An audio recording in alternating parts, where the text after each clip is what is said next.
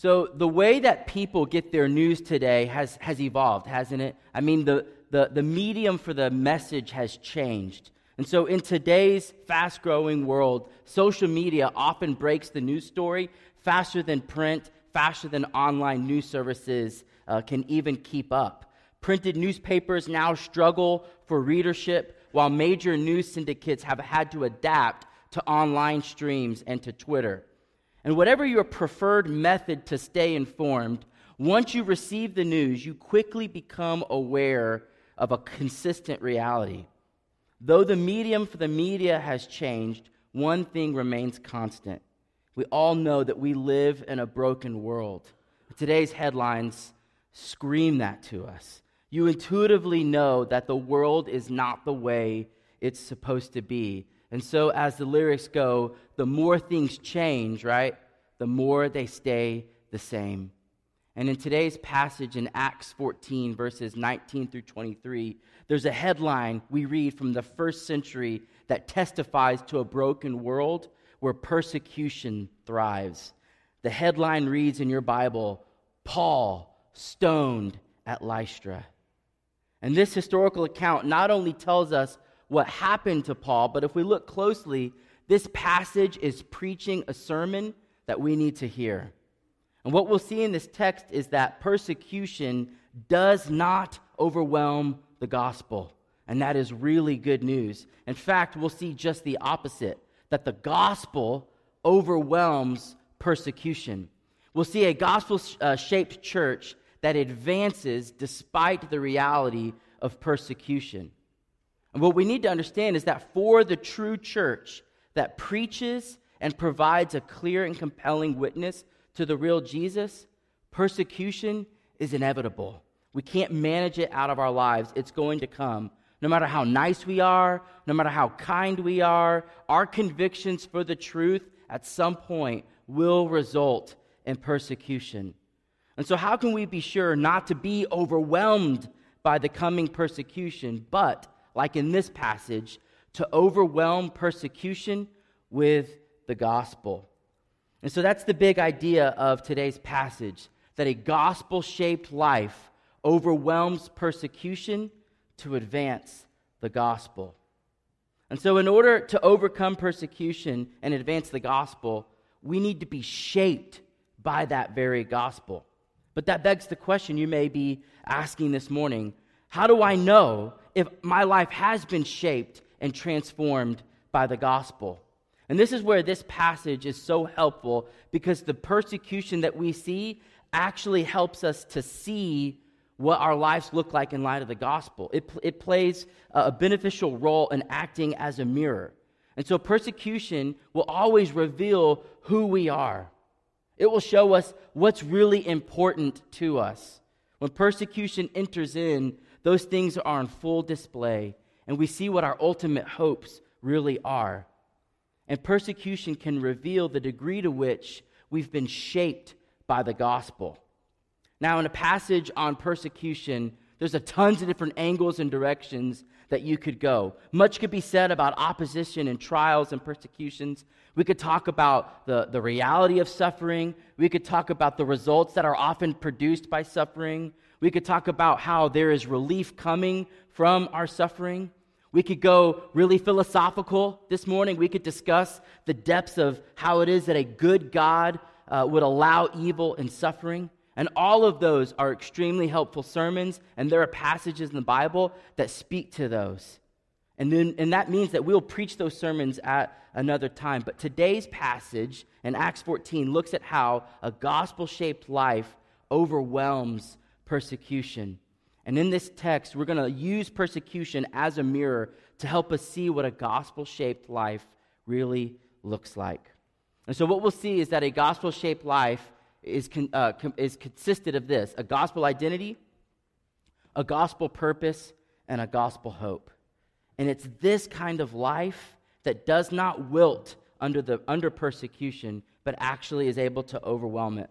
And so let's get into this text to see um, how this gospel shaped life overwhelms persecution to advance the gospel. And so, to do that, we'll first look at a gospel shaped identity. And so, before we jump into um, verse 19, let's look at verse 18 so we get a feel for the context of this passage. We don't want to forget what's happened right before. And if you remember from last week, Paul and Barnabas go to Lystra and they come across a man who has been uh, crippled from birth. And Paul, who is filled with the Holy Spirit, is able to perform a miracle and heal this man.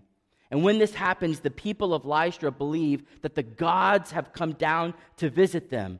And because of this holy visitation, they want to honor them with sacrifices. And Paul and Barnabas are outraged. They, they know they're just men like they are, and they do everything in their power to make sure that these people do not worship them. They tell them, We are men just like you. And Paul begins to preach the good news of the gospel and point them away from worshiping them to the worship of the one true God.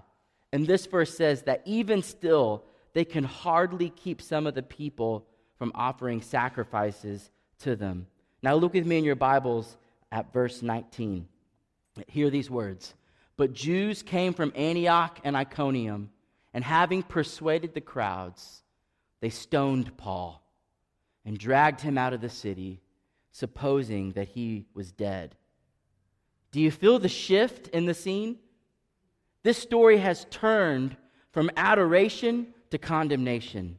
The worshiped is now the executed.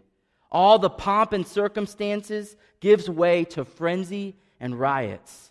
The worshipers become henchmen. So, what's going on here?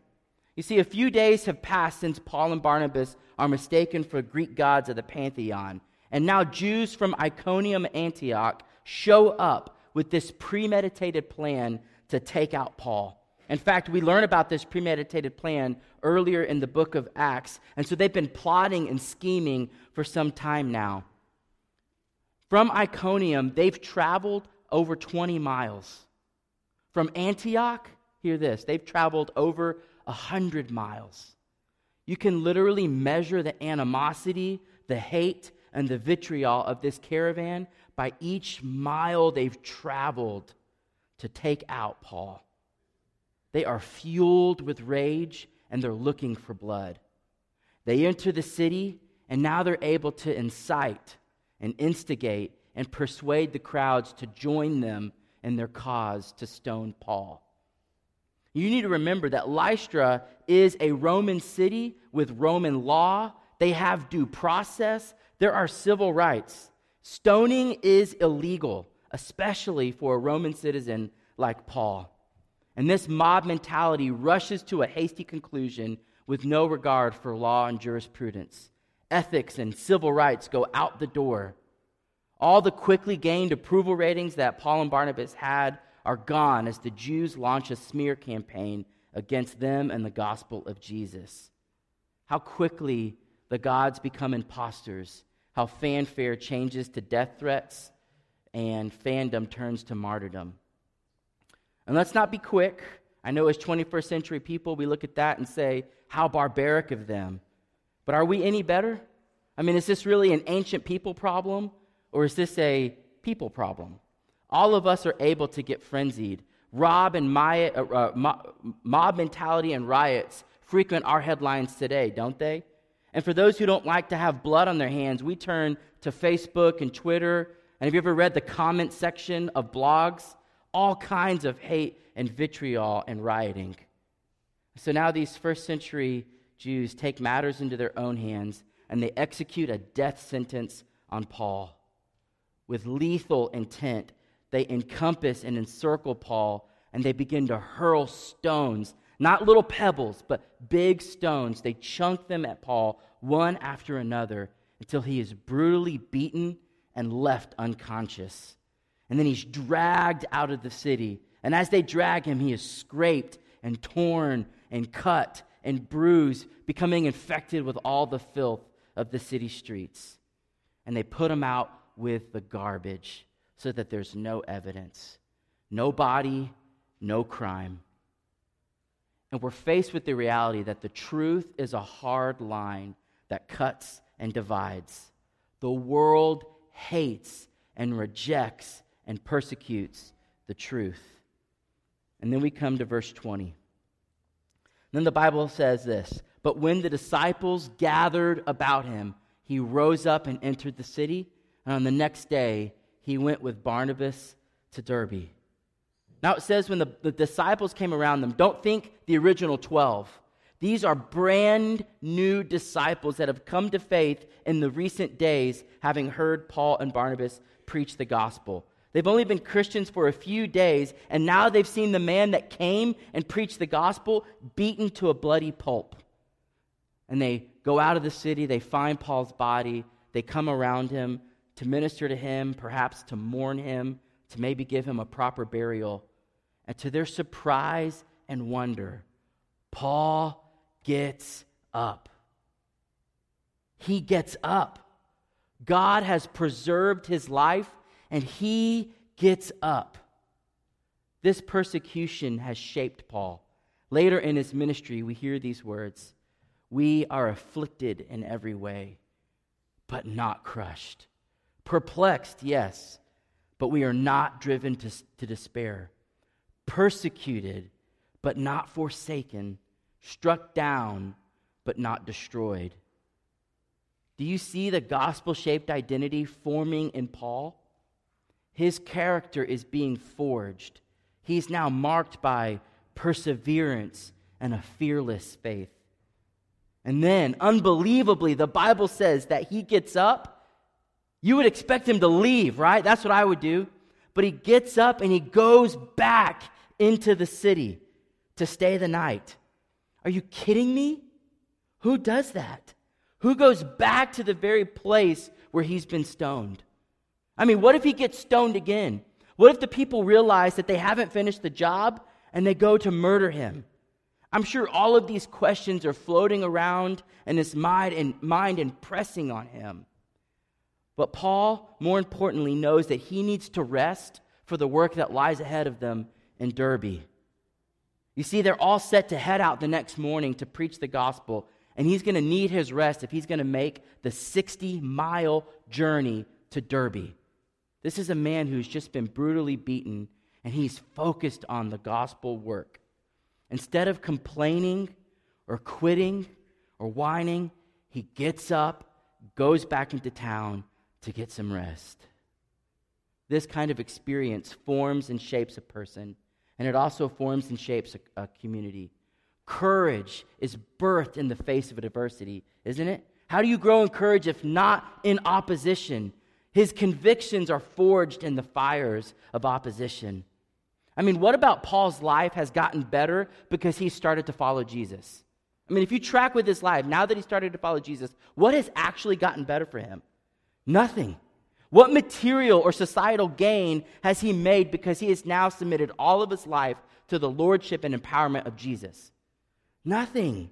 He is laying it all out on the line because he's met Jesus and he is being changed. His very identity is being shaped by the gospel, and so that he is able to overwhelm persecution. And don't miss this as well that there's a community being shaped around this persecution as well. See, God takes persecution and He uses it to shape and nurture this new community. And what's in this text is just as important as what's not in the text. You don't see the people whining or complaining or filing a, a, a, complaint with the Heavenly Human Resources Department. They're not wondering why they're not getting showered with financial blessings for following Christ. They're not growing cynical. They're not giving up hope. Their identity is grounded in the reality that they've been adopted by a loving father who gives good to his children. Paul knows at a core level that he is a beloved son and that God is for him. And when that fact becomes your core identity, it changes you. It creates a gospel identity. And under this gospel, a person becomes solid, they become sure, they become steadfast and immovable. And so, Paul and these new disciples have been shaped by a gospel identity, and it has the power to overwhelm the persecution that they face. So, what about us? Let's not quickly move past this. What about our gospel identity? Often, our problem, my problem, is that I tend to focus on the persecution itself instead of the God who is using that persecution to shape me into his image. You see, in the midst of potential or actual persecution, we come face to face with our fears and our anxieties. And what happens if we don't keep our eyes on Jesus is that worry and stress take over.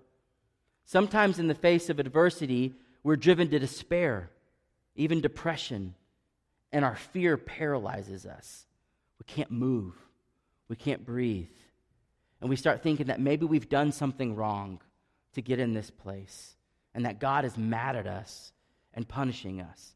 I mean, have you ever thought those thoughts in the dark night of the soul? Look at me. Persecution and opposition doesn't mean that God is punishing you. It doesn't mean that He's out to get you. And sometimes in the silence, we get angry with God because we don't think we deserve to go through times of persecu- persecution.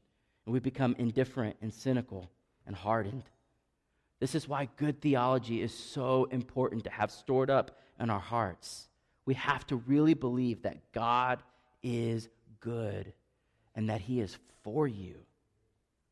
He's working all things for your good. And because He has defeated death, hear me, nothing, literally nothing, can actually permanently harm you. And so, this run of persecution is not going to ultimately harm Paul, even if it takes his life. And it hurts. We can be honest about that. We don't have to pretend like a stoic that nothing is happening to us, that there's not actual pain. We can be honest. But it's not the result of, of a God who's out to get you. And when you really believe that, the gospel changes you. Your very being, your identity changes, and you become marked by a fearless faith, a steadfast pers- uh, persistence, eager hope, and relentless love. So, how has persecution in your life revealed who you are. When you've gone through the fires and the flames, what has it shown about your bedrock identity? If you're taking notes, this is a great question to write down, to reflect on throughout the week. And even better, this would be a great question to take to your gospel communities and your DNA groups to have your community weigh in with you. A gospel shaped life overwhelms persecution to advance the gospel. Because here's the reality you can't advance the gospel if your life is not shaped by it. So, does the gospel define you and give you an identity? That's the question that we need to answer this morning. But not only do we need to have a gospel shaped identity, but we also need to have a gospel shaped purpose. So, look with me at verse 21. It says, When they had preached the gospel to that city and had made many disciples. Now, I want to stop right here. So, they head to Derbe to do what? This text tells us to preach the gospel and make disciples. The exact same work that they've just done in Lystra, they're going to Derbe to do that work. Even though persecution has come, they don't tarry or turn from the work at hand. See, that's why they've left in the very first place on this journey is to go and make disciples. And this word for making disciples is the exact same one we find in Matthew 28 in the Great Commission. So, what's happening here? They're living out, walking by faith, the Great Commission work to go and make disciples. And the risk of persecution that could come to them in Derbe is not enough to keep them from the work at hand. They know what they're called to do, and they have a laser focused faithfulness to go do that calling. And so they go and they returned to Lystra and to Iconium and to Antioch. And so, what we see here is after the work in Derbe, what do they do? They go back to Lystra, Iconium, and Antioch. You see, at this point in the journey, I know you probably don't have the map of the first century in your minds, but in Derbe, they're just a hop, skip, and a jump away to go back to their home base. They could keep going east and be done, and nobody would fault them for that. They have done incredible work. They have planted churches in Galatia. They would come home to a glorious welcoming party. But instead of going the easy route home, they go back out west and they visit Lystra, the scene of the crime. They go back to Iconium and to Antioch, where the Jews had been incited to stone them. Why would they do that? Why did they go back? They know more persecution could come their way. And despite that, they press forward. And here's what they do they go strengthening the souls of the disciples, encouraging them to continue in the faith. They extend their journey and go back to these churches so that they can be built up with courage and boldness. At great inconvenience and at great risk to themselves, they take the longer, harder route to purposely retrace their steps. They know that they have to follow up with these churches that they planted. They have to nurture them. They know that these, these uh, new seeds that they've planted and these first sprouts of the gospel need attention. They don't take the easy road, but they go hard after uh, making sure that the gospel takes root. You see, they're like the industrious farmer who knows it's not enough to just plant seeds. The crops will never survive. You've got to watch and care for your crops to make sure that they spring up and that they reach maturity. Paul and Barnabas are not about hit and run ministry. They are not going to plant seeds and get the heck out of Dodge. This is a gospel purpose that overwhelms and overcomes persecution. What we see here is this In the face of persecution, does the church hide and give up? No. She gets up and she gets to work. She goes about the work of the gospel. And so let's not quickly move past this point of application. What about us? Do we have a gospel purpose? Because the gospel not only gives you a new identity, it gives you a new purpose. It changes who we are, but it also changes what we do. Your passion, your purpose, and your mission will change in light of the gospel. Because of Jesus, all priorities change. So, this is what I was talking about, where these questions have really had to do work in my own heart. If, I, if you were to do an honest evaluation of how you spend your time, your money, and your energy, what would it reveal about your ultimate purpose and mission in life? Under the threat or the or actual uh, pressure of persecution, what does it reveal about the things that you should be doing? It's important to ask these questions so that we make sure that we have a gospel purpose. And so many of us don't face frequent and harsh persecution. And so maybe it might be helpful as you frame these questions to think about the perceived potential persecution that could come your way if you did step out in faith for the gospel. And I know that's real in this culture. So as you think about these questions, write those down. Ask Do I have a gospel shaped purpose? But not only do we need a gospel shaped identity and purpose, we need a gospel shaped hope. Look at these words of Scripture with me. So, as they're continuing to teach and encourage the disciples, Paul gets down to the nitty gritty truth, saying that through many tribulations we must enter the kingdom of God. In the course of building up these churches, they provide them with a framework for a gospel shaped hope. I love this. This is a pastor who's willing to preach and teach the hard truths, that opposition will be a normal part of their experience, that suffering and persecution are part of the journey to God's kingdom. What a loving thing it is to tell the truth, to be honest about the pain line. This church does, the church does not preach a gospel that once you believe in Jesus, you're going to get this epidural that makes life painless.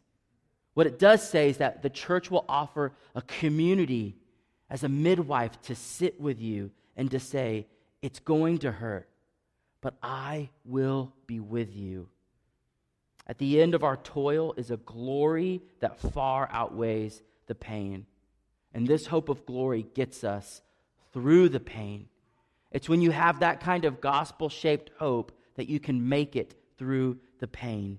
And the apostles bluntly and boldly prepare believers to expect suffering along their path. But it's a path that leads to glory. And don't miss this Paul's teaching here is not theoretical, right? It's not hypothetical. His body is probably still beaten and bruised. So, as he's telling them that suffering is coming, his life is a living example. Many of these people saw him get bruised and beaten, and they needed someone to stand up in their midst who has gone the distance with persecution and say, Christ is all. He is worth it. He will sustain you just like he sustained me. So don't give up.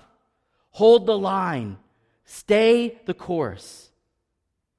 He knows that persecution is like a weed that comes up and could easily choke out new converts, keeping them from surviving and thriving and flourishing. But he tells them that the crown of glory comes by bearing the cross.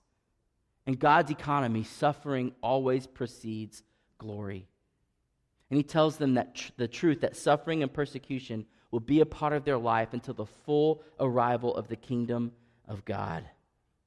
It's absolutely vital that this new congregation gets this truth so that they can grow and mature and become another gospel outpost for future work. He tells them that we live in a Genesis 3 kind of world, and thorns and thistles are going to come up and they're going to uh, try to choke out the work of the gospel at every turn. But God, the great gardener, will cause the growth. The kingdom will come, and Jesus will be exalted. You see, that's true hope. That's not some flighty, ethereal Oprah hope. That's real hope that's connected to a real Savior, Jesus Christ, who showed the way to the kingdom. His Passion Week shows that the kingdom advances in the face of trials, in the face of hardship, in the face of suffering. And look with me at this last verse. And when they had appointed elders for them in every church with prayer and fasting, they committed them to the Lord in whom they had believed. You see, before leaving, they establish and organize the church, despite the fact that the very act of organizing and establishing puts a big target on them, doesn't it? As they organize, as they become an official church, more persecution could come. But they know in order for them to survive, they're going to need godly leaders and elders. But they know they need to have shepherds to tend to the flock. And so, in light of that, they risk potential more coming persecution to appoint elders and leaders so that there will be those who are given charge to cultivate the community in the spiritual disciplines needed to grow them as uh, disciples. And all of this, from start to finish, this passage is done in the face of and in the threat of constant persecution. And before Paul leaves, he puts them in front of their hope. What does it say? It says that he, he committed them to the Lord. To commit someone means to put them in front of them. The church as a whole is given to the custody and care and safekeeping of God. And all of it is covered and bathed and surrounded with prayer and fasting. What's let you know the importance of the work at hand. They want to be sober and wise and vigilant and mature. And so they bathe this whole thing in prayer. And before they leave, they remind them of their gospel hope. They know they're on the road to suffering. They know that they're ultimately headed to the Lord. And they realize that He is the great prize at the end of the journey. The kingdom is great. That's where they're headed. But the kingdom is great because God is the treasure of the kingdom. Hope is not some ethereal thing, it's God himself. And this early church needed their fathers of the church to tell them that they would face persecution as a result of following Christ, but that they were headed to the city of God. So let's finish applying this text. Persecution, by its very nature, stirs up and draws out our fears. Even the threat of it brings up that anxiety. And these fears are used by the enemy to blind us from the trajectory that the Lord has for his children. And when we give these fears our constant attention, they will knock you off your course. But don't let that happen. The suffering and persecution are meant to actually drive you to the Lord. And so, what's our tendency? Our tendency is to spend our time and energy building up walls to make sure that we never feel the effects of persecution and hardship and suffering. And I'm not saying to be a wild man to go out looking for suffering. I'm saying be wise about how you live. But what would it look like if we took all the time and energy that we normally spend inculcating ourselves and building up these walls of defense? What if we used that energy to devote ourselves to the Lord, knowing that trials and temptations and persecution are coming? You see, if you have a true gospel centered hope, your whole risk reward scale changes. You see, if this life is all there is, it would be completely foolish to, force, to, to, to give it all up for the gospel. But if God is real and his kingdom is really coming, then the wisest, most beautiful thing you could ever do is to risk it all on the sake of the kingdom. And so it's important to ask these questions How has persecution or the threat of persecution revealed in your life what you really believe about your ultimate hope? What is your true hope? What do you believe your true trajectory is in life? A gospel shaped life provides an identity, a purpose, and a hope that overwhelms persecution to advance the gospel. And so, for believers here today, myself included, we need to have the courage to ask these hard questions. We need to ask who would we be and what would we do if we really believed and applied the gospel to our everyday lives. And for some of you here today, you have yet to put your faith and trust in the good news of the gospel. And the beauty of this story is that Paul was not the first one to have the crowds turn on him. In fact, in the final week of Jesus' life, Jesus is welcomed into the city with all kinds of pomp and circumstance and singing and praise as the son of David, the long awaited Messiah. And in just a few short days, he would suffer the betrayal of a close friend and be handed over to a mob to be crucified by the very ones he came to save. And for Jesus, to be persecuted is actually why he came. He left every comfort and refuge of heaven to become vulnerable to the point of death.